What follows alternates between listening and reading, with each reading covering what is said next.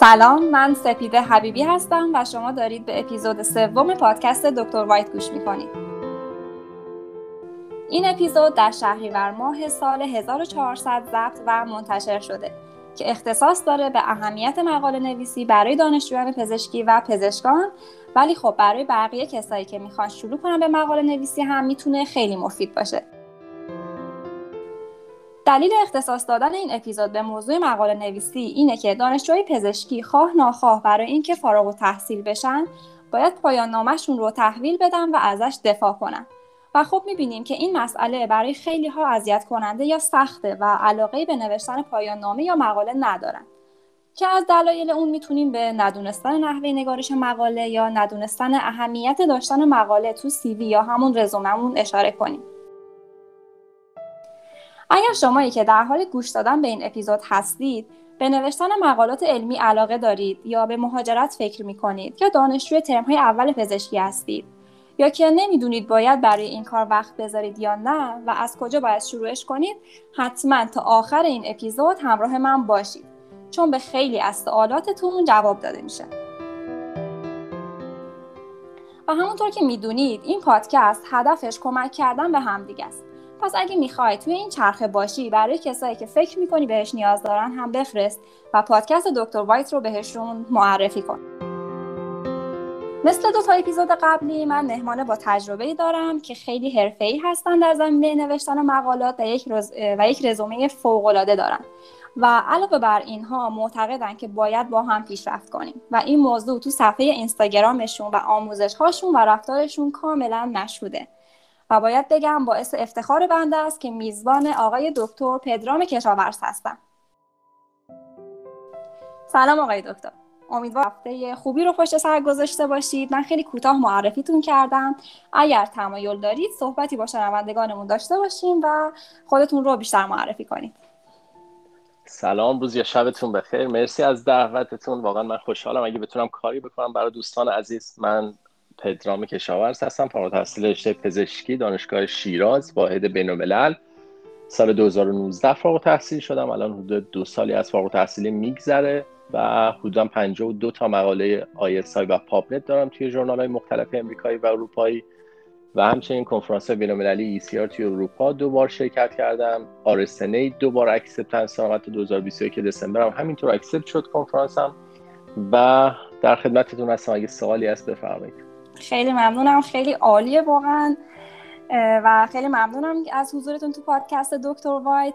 اگر اجازه بدید بریم سراغ شاید ترین سوالاتی که بچه ها پرسیدن بفهم اگر میشه در همین ابتدا از اهمیت داشتن مقاله تو رزوممون بگید و اینکه آیا تعداد مقالاتی که ما داریم مهمه یا نه؟ ببینید اگه بخوایم به صورت کلی بگیم اول من برای همه دوستان شرح بدم. شما تو هر مقطعی هستی نیاز دارین که research انجام بدین. یعنی کار علمی.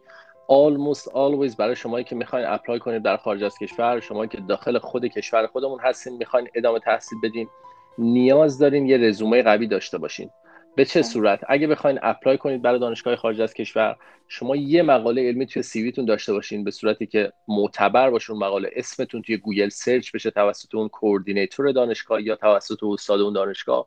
خب باعث میشه به شما position تحقیقاتی بدن به شما fund بدن یا بورسیه تحصیلی بدن و و و خیلی مسائل دیگه. که حتی ممکن از ماهی هزار دلار تا 5000 دلار حتی شما fund بگیرید. این از این. اگه داخل خود ایران هم هستید باز برای ارتقا برای تخصص برای رزیدنسی شما می‌تونید از این پوئن CV استفاده کنید. از طریق حالا اون امتیازهایی که معاونت پژوهشی بهتون میده یا حتی اگه بخواید آینده هیئت علمی دانشگاه بشین بازم شما نیاز دارین که یه فرد آکادمیک researcher و update باشین و رزومه علمی توی CV تون داشته باشین. از نظر تعداد مقاله هیچ کس نگفته که این مقاله اگه داشته باشین توی CV تون دو پنج ده تا مقاله خب این کافیه یا می‌تونید apply کنید. نه هر چه بیشتر باشه خب مسلما بهتر هست ولی حداقل دو سه تا مقاله اگه داشته باشین می‌تونید گارانتی کنید که شما می‌تونید یه position تحقیقاتی خوب حالا در اونجایی که من می‌دونم در دانشگاه امریکا بگیرید. من دوست خودم به عنوان مثال position با دو تا مقاله دانشگاه هاروارد دوستش position گرفتن و رفتن. الان اونجا هستن خانم دکتر. یعنی به همین راحتی ولی دو تا مقاله علمی معتبر توی CV شون داشتن. واقعا خیلی امیدوار کننده است که با دو تا مقاله میشه واقعا apply کرد و پذیرش گرفت. حالا برای سال بعدی به طور کلی واسه آینده کاری یا مهاجرت مقاله و رزومه تحقیقاتی مهمتر یا معدل بالا؟ چون می‌بینم این تضادی که بین دانشجوها هست خیلی باش درگیرن که معدلشون بالاتر باشه یا اینکه رزومه تحقیقاتی قوی تری داشته باشن. درسته. ببینید من همیشه این سال اینطوری جواب میدم. هر دوتا رو اگه هنوز فارغ تحصیل نشدین پارالل شما منوط هستیم شما مجبور هستیم که پارالل هر دوتا رو ببریم بالا. برای اونه که ترم یک دو سه پنج هستن. من پیشنهاد می‌کنم که هر دوتا رو parallel ببریم بالا. یعنی هر دوتا رو خوب داشته باشین هم رزومه تحقیقاتی هم معدل بالا. اگه می‌پرسین خب شاید نشد. شاید من می‌خوام یه دونش رو انتخاب کنم. مثل من به عنوان مثال خودم. معدل خیلی خیلی بالای شاید نداشته باشم. الان من توصیه می‌کنم که research و کار تحقیقاتی انجام بدید کما اینکه شما از هر دانشگاهی توی ایران فارغ تحصیل بشین اصلا برای اینا مهم نیست برای خارج از کشور منظورم کانادا امریکا اروپا. اصلا شما یه حداقل معدلی داشته باشین. حالا بعضی از دانشگاه 15 به بالا بعضی از دانشگاه 16 و یه چند تا دانشگاه خیلی خاص. اگه مثلا آکسفورد شما بخواید برین یا UCLA بخواید برین توی لس آنجلس خب باید بالای 16 یا 17 داشته باشین مبارزه. که حالا اینا خیلی rare هستن ما میایم public میگیم. بالای 15 معدل داشته باشین همه جا شما رو قبول می‌کنن. اصلا نیاز نیست که به عنوان مثال شهید بهشتی تهران باشین. نه شما یه دانشگاه شهرستان هم علوم پزشکی باشین. هیچ فرقی نمی‌کنه. کما اینکه از اون طرف باز بهتون میگم almost always اینا میان. اسم شما رو اسم و فامیل شما رو توی اینترنت search می‌کنن توی Google Scholar ببینن آکادمیک کاری دارید یا خیر. اصلا براشون مهم نیست که معدل شما چقدره یا اینکه کدوم دانشگاه بودین با چه استادی کار کردین. فقط این مهمه که شما آیا مقاله یا research ی دارین توی رزومتون؟ آیا کنفرانس بین المللی شرکت کردین یا خیر؟ البته اثر مقاله خیلی خیلی بیشتر از اون کنفرانس بین المللی هستش. درسته. خیلی ممنونم. حالا کسی که بخواد شروع کنه از چه مقطعی می‌تونه مقاله نویسی رو شروع کنه و آیا داشتن مدرک دانشگاهی هم برای این کار ضروریه یا نه؟ خیر هیچ نیاز نیست شما دانشگاه مدرک داشته باشین یعنی فارغ تحصیل شده باشین یا حالا برای رشته دیگه حتی. پی اچ دی بگین مستر هیچ نیازی ندارین شما به هیچ مقطع یا هیچ دان... مدرکی که بخواین مقاله نویسی شروع کنین. من توصیه به دوستان خودم به همین دانش پذیره که حتی اینجا دارم روسی گورجی هستن دارم بهشون درس میدم. ترم یک و دو پزشکی هستن دندون و دارو هستن.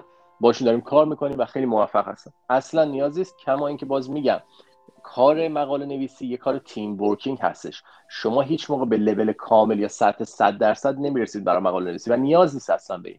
شما قرار یه پارت از یه مقاله علمی رو بنویسید و در آینده بعد از اینکه این کار به نتیجه رسید به عنوان اوتر اسمتون اد بشه. پس اصلا نیازی است که بترسین یا نگران این باشین که خب از نظر knowledge شاید اون توانایی رو الان ندارین. بذارین پنج ترم دیگه شروع کنم بذارید وقتی فارغ التحصیل شدیم شروع کنم. این حرفا رو زیاد من شنیدم متاسفانه. بله و این بله. توصیه رو من دارم تو این پادکست خواهش می‌کنم. مثل این نصیحت منو مثل برادر کوچیکتر یا بزرگتر خودتون خواهش می‌کنم گوش کنید و هر مقطعی که هستین شروع کنید کار تحقیقاتی و research انجام بدین. publish کنید مقاله رو سعی کنید به یه کاری انجام بدید که به نتیجه برسه پابلیش بشه. کما اینکه یه مقاله داشته باشین میگم دوستان خیلی خیلی تاثیر می‌ذاره. می‌تونید کل آینده کاری و تحصیلیتون رو تضمین کنید با همون مقاله. دقیقا خیلی نکته خوبی رو اشاره کردید چون حالا دانشگاه خودمون هم که بود بچه ها از همین میترسیدن یا اصلا به این فکر می‌کردن که الان زوده یا ما اصلا به فکر مهاجرت نیستیم بهش نیاز پیدا نمی‌کنیم. ولی خب الان که خب اوضاع کشور جوری شده که خیلی ها به مهاجرت فکر می‌کنن فکر می‌کنم که این پادکست می‌تونه خیلی بهشون کمک کنه. به خصوص صحبت های شما خیلی ممنونم از صحبتتون توضیحاتتون.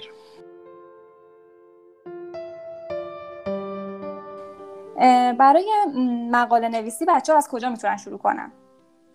ببینید برای شروع مقاله نویسی سه تا فاکتور هست که باید اول داشته باشین یا اینکه روش کار کنید. یک داشتن اطلاعات کافی راجع به اون title یا موضوعی که مورد interest تون هستش. یا اینکه شما می‌تونید اینو از طریق کتاب یا textbook های خودمون مثلا برید هریسون بخونید یا کتاب های دیگه اینو یاد بگیرید که من توصیه نمی کنم خیلی wasting time داره.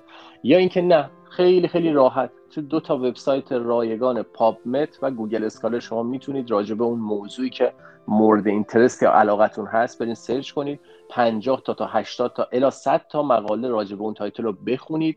بعد میریم فاکتور دوم. شما نیاز داریم به یه استاد راهنمای خوب. که حالا بهتون میگم چه شرایطی باید داشته باشه که یه استاد راهنما پیدا کنید شما رو guide کنه. فاکتور سوم.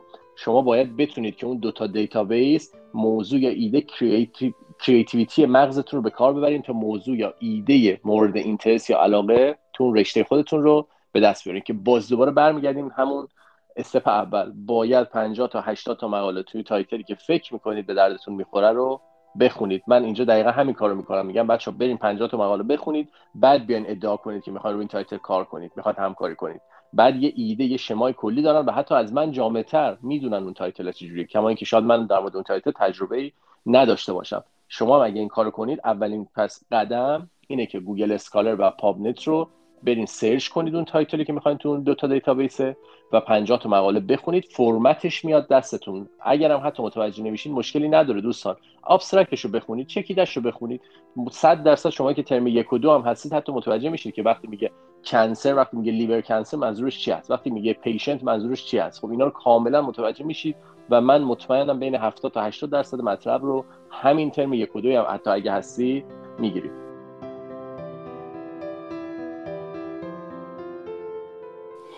تو همین استپایی که گفتید خب به استاد راهنما اشاره کردید. حالا همینجا اگه می‌خواید توضیح بدید که استاد راهنما چه ویژگی هایی باید داشته باشه چجوری می‌تونیم استاد راهنما پیدا کنیم. اصلا میشه بدون استاد راهنما مقاله نوشت؟ درسته. ببینید اول سوال دومتون من میام جواب میدم بدون استاد راهنما شدنی هست. میشه نوشت اصلا الزامی نداره که شما توی مقاله حتما با استاد راهنمایی باشه. اما برای شماها یا افرادی که می‌خوایم تازه مقاله نویسی رو شروع کنیم من توصیه می‌کنم حتما یه استاد در کنارتون باشه که کار به نتیجه برسه و از اون نولج اوشون بتونید استفاده کنید. yes. حالا اینکه چطور استاد راهنما رو پیدا کنیم یا استاد راهنما چجوری کنیم. اول از طریق باز دوباره شما Google Scholar می‌تونید برین تمام استادایی که تو اون رشته مورد نظرتون مورد علاقتون اول از دانشگاه خودتون در بیارین اسامیشون رو برین تو Google Scholar search کنید ببینید آیا اینا research دارن یا نه آیا active هستن یا نه. اینجوری می‌تونید استادا رو پیدا کنید. پس okay استادا رو از تو دانشگاهمون پیدا کنیم اگه تو دانشگاه خودمون نبود خب دانشگاه دیگه ای کشور می‌تونید باز رو بگردین. اسامیشون رو پیدا کنید توی Google Scholar. اگه active بودن تو اون رشته که می‌خواستید تو این title ی که مورد interest خب اینا رو انتخاب می‌کنید ایمیلشون رو برمیدارید بهشون ایمیل می‌زنید این هم یه کاری هست باید حتما patient باشین صبور باشین شاید 50 تا 100 تا ایمیل بزنید دو تاشون شما رو بگن خب okay حاضرین با شما همکاری کنیم. از طرف دیگه باید روک بهشون بگید که ما می‌خوایم روی این تایتل کار کنیم آیا شما وقت دارین می‌تونید با ما همکاری کنید یا خیر. اینم یه حالت دیگه. که در کل حالا برای بچه‌ای که می‌خوان کار اولشون هست من توصیه می‌کنم که یا از طریق استاد یا دانشگاه خودتون اقدام کنید که حضورا بریم ببینینش خب قابل دسترسی هستش. یا از طریق دوستان دیگهتون که می‌دونید کار تحقیقاتی دارن و به استادی وصل هستن رزیدنت هستن یا دانشجوی مقطع بالاتری هستن از طریق اونا شما می‌تونید لینک بشین و کار تحقیقاتی رو شروع کنید. چون در آخر مهم اینه که شما اسمتون به عنوان اوتر توی کاری چاپ شده باشه. حالا مهم نیست که استاد ما کی هست مهم نیست که حالا اوتر چندم هستین. مهم اینه که شما یه کار تحقیقاتی الان توی سیویتون داشته باشین. حتی کما که اوتر آخر باشین. درسته. خیلی ممنونم.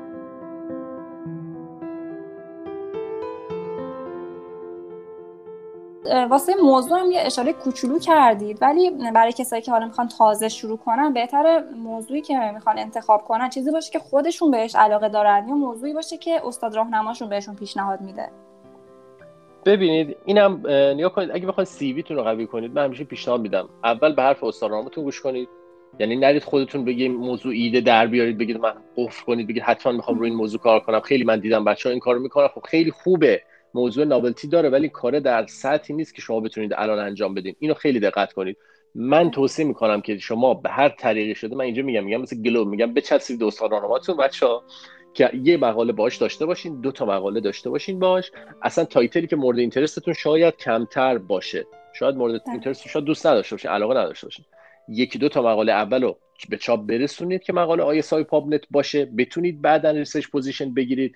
بتونید بعدا apply کنید برای fund دانشگاه. بعد آره دو تا مقاله دارین سه تا مقاله دارین. الان میگین خب من می‌خوام اختصاصی روی title به عنوان مثلا surgery کار کنم رادیولوژی کار کنم. آینده‌م این هست خب من فقط روی این title focus می‌کنم. خب این آره این میشه. ولی برای بار اول هر مقاله ای که شما می‌تونستید join بشید و هر استاد که بیشتر در دسترستون بود فکر می‌کنید راحت تر هستید باش به نظر من شروع کنید و باش کار تحقیقاتی انجام بدید. بعد این موضوع که مثلا میگید حالا با استاد راهنما اولویت داره نظرش اگه مثلا با استاد راهنمایی کار کنن که حالا تو موضوعات مختلف مثلا دو سه تا مقاله داشته باشن تو field های متفاوت. این عدم هماهنگی مثلا مقالات تاثیر منفی روی CV شون می‌ذاره. حالا اگه بخوام بعدا مثلا apply کنن ببینید این توصیه هم دقیقا برای حالا دوستانی که می‌خوان برای امریکا یا کانادا apply کنند این هستش. میگن دو یا سه تا مقاله توی field های خودتون یعنی field interest تون یا مورد علاقتون داشته باشین. اگه 5 تا 10 تا مقاله توی field های مختلف پزشکی باز داشته باشین مشکلی نداره. یعنی حداقل حداقل میگن دو تا سه تا مقاله توی field خودتون توی field ی که قرار آینده speciality ش رو بخونی قرار رزیدنت بشین داشته باشین. نفر اول یا دوم باشین ترجیحاً بهتر. این بهترین حالتشه. در غیر این صورت بازم من میگم داشتن مقاله بهتر از اینه که مقاله نداره. تو field های مختلف داشته باشین. خیلی بهتر از اینه که یه مقاله یا دو تا مقاله تو field ی که می‌خواین فقط باشه. این خیلی اثر داره. درست. متوجه شدم. بعد خیلی مهمه که مثلا اسم دانشجو بخواد به عنوان مثلا فرست آتر باشه یا مثلا وسط باشه آخر باشه. اهمیت این که مثلا نفر چندم باشه اسم دانشجو برای به عنوان نویسنده میشه بهمون بگی. درسته بله. ببینید اینم متاسفانه تو کشور ما خورده شرایط بدی هستش. توی امریکا و کانادا یا کشورهای دیگه اسم اول رو معمولا دانشجویی می‌ذارن که هد یا اون کار رو داره کنترل می‌کنه یا اون کار رو کلا ایده از اون هست و داره کل کار رو انجام میده. و اسم آخر رو معمولا کسی می‌ذارن که کوریسپان هست و استاد راهنما هست یا لیدر کار هستش. یعنی اسم آخر کوریسپان قرار می‌گیره و لیدر. برعکس تو ایران که اسم اول استاد هست و کوریسپان خودشونه و اسم حالا همه چی یعنی خودشون هستن اول. دوم سوم دانش قرار می‌گیره. اگه بخوام بگیم تفاوت داره یا نه باز برمیگردیم. کار اول دوم سوم هیچ فرقی نمی‌کنه. شما اسم پنجم ششم وسط آخرم باشید. کارو بگیرید بچسبید که فقط این مقاله داشته باشید. ولی از کارهای بعدتون می‌تونید ادعا رو بکنید با استاد راهنماتون همون اول بگین خب okay من قرار این پارت های مقاله رو انجام بدم خواهش می‌کنم اسم دوم سوم من باشم. نگین حالا ترجیحاً اول یا correspond چون یه خورده سخته تو ایران این قضیه و هنوز خیلی make sense نیست براشون. ولی اسم دوم سوم اسم دوم هم برای شما خیلی اثر داره. یک شخصی که شما دانشجو پزشکی هستین یا تازه فارغ التحصیل شدین یا حالا ترم اول پزشکی هستین همون اسم دوم هم مقاله داشته باشین خیلی خیلی مهمه. کما اینکه برای افرادی که حتی فارغ تحصیل شدن و apply کردن یا حالا همین الان امریکا هستن حتی میگن یکی دو تا اسم اول داشته باشین کافی هست. بقیه هر جایی مقاله باشه مهم نیستش. یعنی پس خیلی ارجعیتی ندین. اون ارجعیت اصلی بازم تکرار می‌کنم. داشتن تعداد مقاله معتبر هستش. درسته. خیلی ممنونم. یکی از نگرانی که بچه ها دارن اینه که تسلط کافی به زبان انگلیسی ندارن. نیازه که برای کارهای تحقیقاتی تسلط کامل داشته باشیم به زبان انگلیسی. نه اصلا به نظر من جای نگرانی نیست. باز حالا من اینجا به دانش‌پذیرام همینو میگم. خیلی هاشون میترسن میگن آیلز 6 ندارم 7 ندارم 8 ندارم نمی‌تونم مقاله بنویسم. یا اینکه میگن مثلا در حدی نیستم که بتونم مقاله ISI یا PubMed بنویسم. بازم من پیشنهاد میدم. میگم خب دوستان شما اول برین سی تا 40 تا مقاله رو بخونید تو این title ی که استاد راهنماتون بهتون گفته. بعد کلا قالب آکادمیک یا نگارش آکادمیک اون مقاله میاد دستتون به چه صورت هستش. اصلا به نظر من نگارش مقاله ربطی نداره به اون سطح زبان آیلز شما. اینو فقط بگیرین. مهم هست اگه آیلز بالایی داشته باشه خب تاثیر می‌ذاره به صورت غیر مستقیم. ولی در کل شما حتی یه فرق الان من با افراد نیتیو امریکایی دارم کار می‌کنم. بعدی که مقاله رو می‌نویسیم سطح مقاله انقدر بالا هست که ما میدیم یه سنتر دیگه نیتیوش کنه. طرف خودش امریکایی هست اوتره ولی نمی‌تونه نیتیو کنه کارو ببینید حالا سطح به چه صورت یا استاد امریکایی استاد ایرانی هست تو امریکا 15 ساله نمی‌تونه هنوز نیتیو کنه. یعنی شما به اون نتیجه می‌رسیم که سطح زبان بالا منوط یا دلیل بر این نمیشه که سطح آکادمیک زبانتون خوب بشه. اما از اون طرف اگه سطح آکادمیک زبانتون خوب بشه یعنی مقالات زیادی بخونید فرمت نگارش آکادمیک بیاد تو ذهنتون خیلی راحت می‌تونید مقاله رو بنویسید. و اصلا مهم نیست که شما تو چه سطح زبانی باشید. خیلی ممنون خیلی امیدوار می‌کنه حرفاتون واقعا ما رو خواهش می‌کنم. درد نکنه.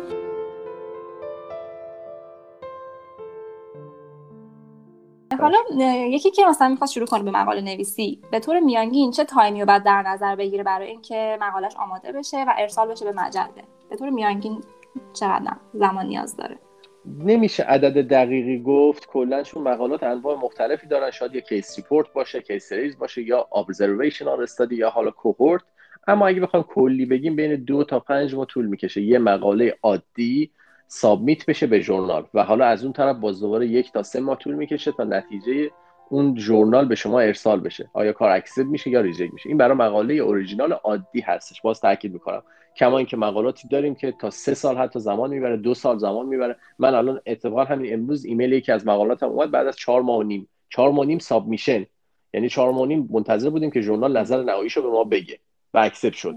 این میگم یعنی تو ذهنتون باشه. به همین دلیل هست که من خیلی اصرار دارم. خیلی عجولانه برخورد کنید و شروع کنید سریعتر چون متاسفانه این پروسه پروسه طولانی هست. شاید 6 ماه 8 ماه زمان ببره تا اولین مقالتون به چاپ برسه. ولی ولی اگه یه مقاله شما چاپ کنید هم موقع که اسمتون رو توی Google search می‌کنید و همیشه تا آخر عمرتون این مقاله با اسم شما بالا میاد اون انقدر لذت بخش است براتون و وقتی هی مقالات زیادی تلنبار میشه رو هم دیگه و Google Scholar تون profile تون پر میشه و apply می‌کنید برای دانشگاهی بهتون میگه خب okay ما شما رو می‌خوایم به بهتون fund میدیم.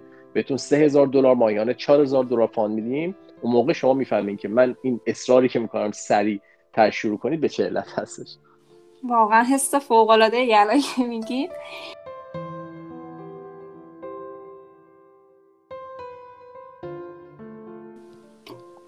به عنوان سال آخر من سال آخرمه و شما بعدش اگه نکته بود که من نپرسیدم خودتون تمایل داشتید حالا می‌تونه به صحبتاتون اضافه کنید و ما خوشحال میشیم.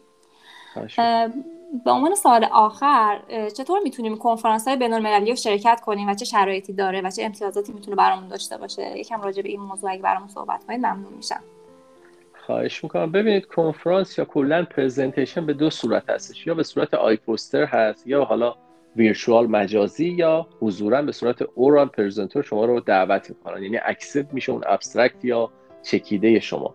من توصیه می‌کنم اگه تازه دارین کار شروع می‌کنید دوستانی که دارین پادکست رو گوش می‌دید خب من ترجیح میدم بهتون پیشنهاد می‌کنم که برین سراغ مقاله نویسی و حداقل دو تا مقاله اولتون رو به چاپ برسونید بعد سراغ کنفرانس و submission باشید.